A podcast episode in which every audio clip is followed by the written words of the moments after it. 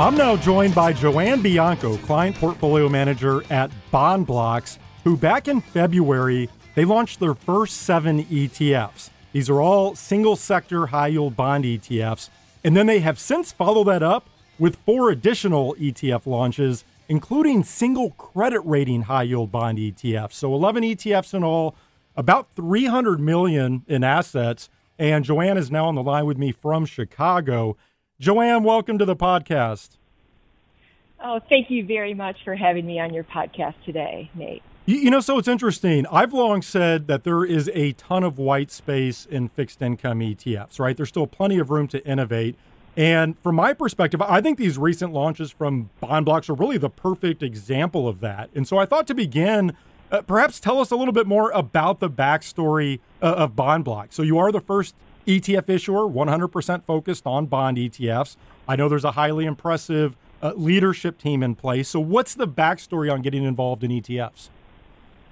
Yeah, well, to answer your question, BondBloxx was founded less than a year ago by a team of industry veterans who realized that there was this meaningful gap between the needs of fixed income investors in the ETF space and the products available to them.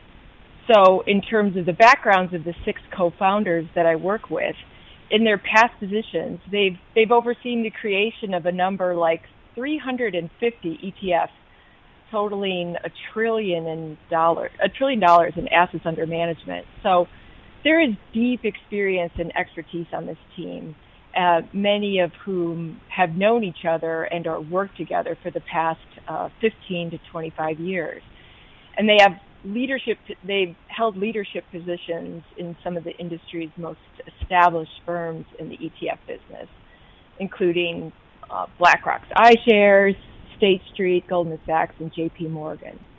So uh, they've spent their years, their careers challenging the status quo with first to market products, as, as well as the insights in how to use them. And, you know, they also have the organizational know-how in terms of how to launch new products and how to run this company.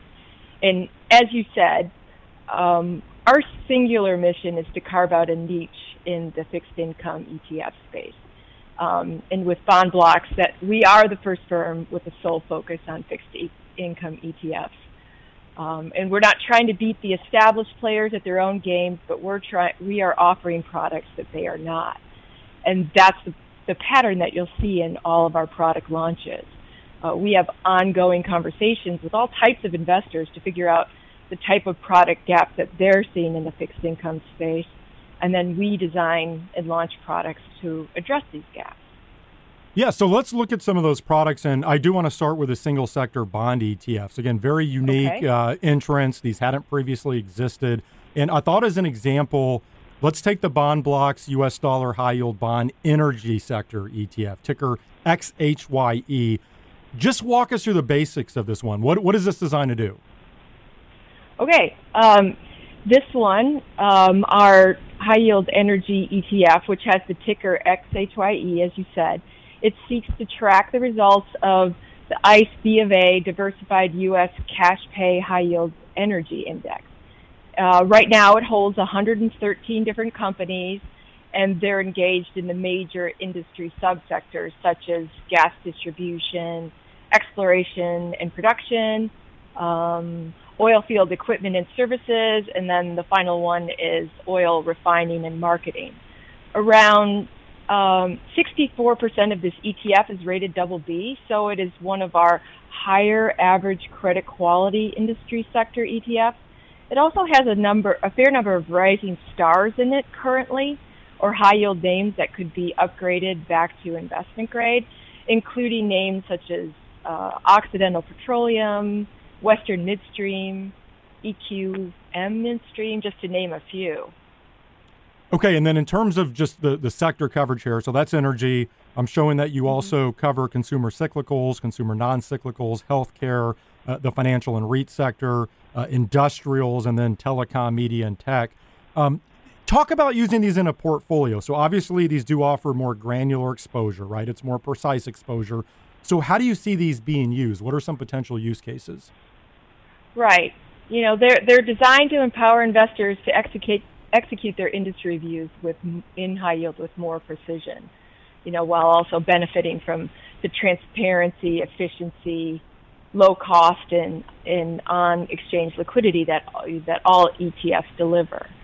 And you know, as you know, and as all investors know in in high yield or in other asset classes, the industry positioning decisions that portfolio managers make have very significant implications for their their performance. And our analysis of the past 25 years of performance in high yield indicates that there is meaningful dispersion between the different industry sectors. So our products are designed to, to help portfolio managers build these kind of precision exposures. Um, in terms of use cases, I'm, I'm, I'm very glad that you asked this, que- this question. There's, there are many use cases for our industry sector ETFs, and we've split them into three broad categories for simplicity's sake. The first one being for active or tactical positioning, the second one for liquidity management, and the third one for diversification purposes. So, okay, giving you more detail on the first category, which is active or tactical positioning. Investors can use our sector ETFs to express their views as to where we are in the credit cycle. They can figure by figuring out which industries they want to overweight or underweight. They can also uh, utilize our more specialized ETFs to take off broad sector um, ETF exposure and then redeploy into the sector or sectors of their choice. And this could help them more closely align with their, their views of relative value, their views of risk. Um, and then they, you know, another active positioning strategy they could take is, you know, they could rapidly implement short-term trading, strategies, you know, faster than they could do with um, individual cash bonds. Um, and then moving on to the liquidity management category, uh, obviously they can manage the liquidity needs that arise from fund flows, and there's the potential for execution advantages versus cash bond markets, especially during volatile or less liquid environments. Um, they could also utilize our ETFs as investment placeholders while sourcing new bonds or waiting for new issue supply. And then finally, they can, uh, you know, uh, this is something that, as my former life as a portfolio manager, I think our ETFs could be very helpful in helping managers facilitate the ramp up of new mand- mandates. They could get the industry exposure they want quickly this way. Um, okay, and then moving on finally to the, the third category, diversification. Investors could utilize our ETFs with the goal of reducing the idiosyncratic risk that they experience from individual securities. Any or all of our sector ETFs uh, provide possible diversification benefits for investors. Yeah, and JoAnne, on that last point in terms of diversification, as I think about mm-hmm. long term investors and how they may use these in a diversified portfolio, I, I, mean, it sounds like it's the same concept as a sector equity ETF, right? Where somebody may want to overweight right. or underweight uh, to a, a, particular area. And I, I guess on that note, you, you know, as I was thinking about our conversation, obviously sector ETFs on the equity side have been around for a long time, and, and they're pretty popular when you look at assets. I'm curious, what took so long on the fixed income side? Why hadn't these been done by somebody before? Yeah, you are definitely correct. Similar products have existed for decades in the equities market. But until recently, fixed income investors looking to execute targeted views through ETFs have not had the ability to do so. I think the difference now is that the modernization of the fixed income markets over the past decade has, has created new opportunities for targeted products like ours. Um, specifically, innovations in trading technology, pricing data, even better analytics have, have transformed the fixed income markets. And so they have now created new opportunities for the development of institutional quality targeted fixed income products that investors are looking for and we are looking to create. yeah, and you know it's interesting because ETFs are often pointed to as one of the the reasons why the bond market has been coming out of the dark ages. That uh, you are mm-hmm. seeing these innovations in market pricing and technology, right? And it's it's not necessarily as opaque as it was in the past. Let, let me ask you this. I'm going to ask you the uh, the, the old cliche bond ETF question. Uh, do you have okay. any concerns wrapping high yield bonds in an ETF? And I'll say, just, just to be clear, from my perspective, I feel like we should be well past the point of, uh, fear mongering here, especially after the way bond ETFs acquitted themselves during the COVID crash. But any concerns at all with the uh, the quote unquote uh, mismatch in liquidity and, and those sorts of things? Uh, well, we don't have concerns. We don't think the market should have concerns. We do get asked this question all the time. It's obviously a fair question. Um, the thing to understand is that in, in the past, oh, like over 15 years since high yield ETFs were introduced, they have demonstrated the ability to track their benchmarks and operate successfully during a myriad of challenging market environments. Not only the COVID crash of 2020, but also the financial crisis in 2008 and 9, and the market drawdown this year. It's been a very challenging market environment in high yield. Um, in fact, in times of market turmoil, when liquidity in cash bonds and high yield dries up, we've seen that high yield ETFs have become uh, one of the price discovery mechanisms for the market. And, you know, obviously what we mean by this is that market participants can more easily turn to high yield ETFs for liquidity than they can in individual cash bonds during periods of turmoil. And there's transparency, the underlying securities are priced daily. I mean, the Fed itself demonstrated their support of the ETF wrapper for corporate bonds by their purchases of corporate ETFs in the spring of 2020.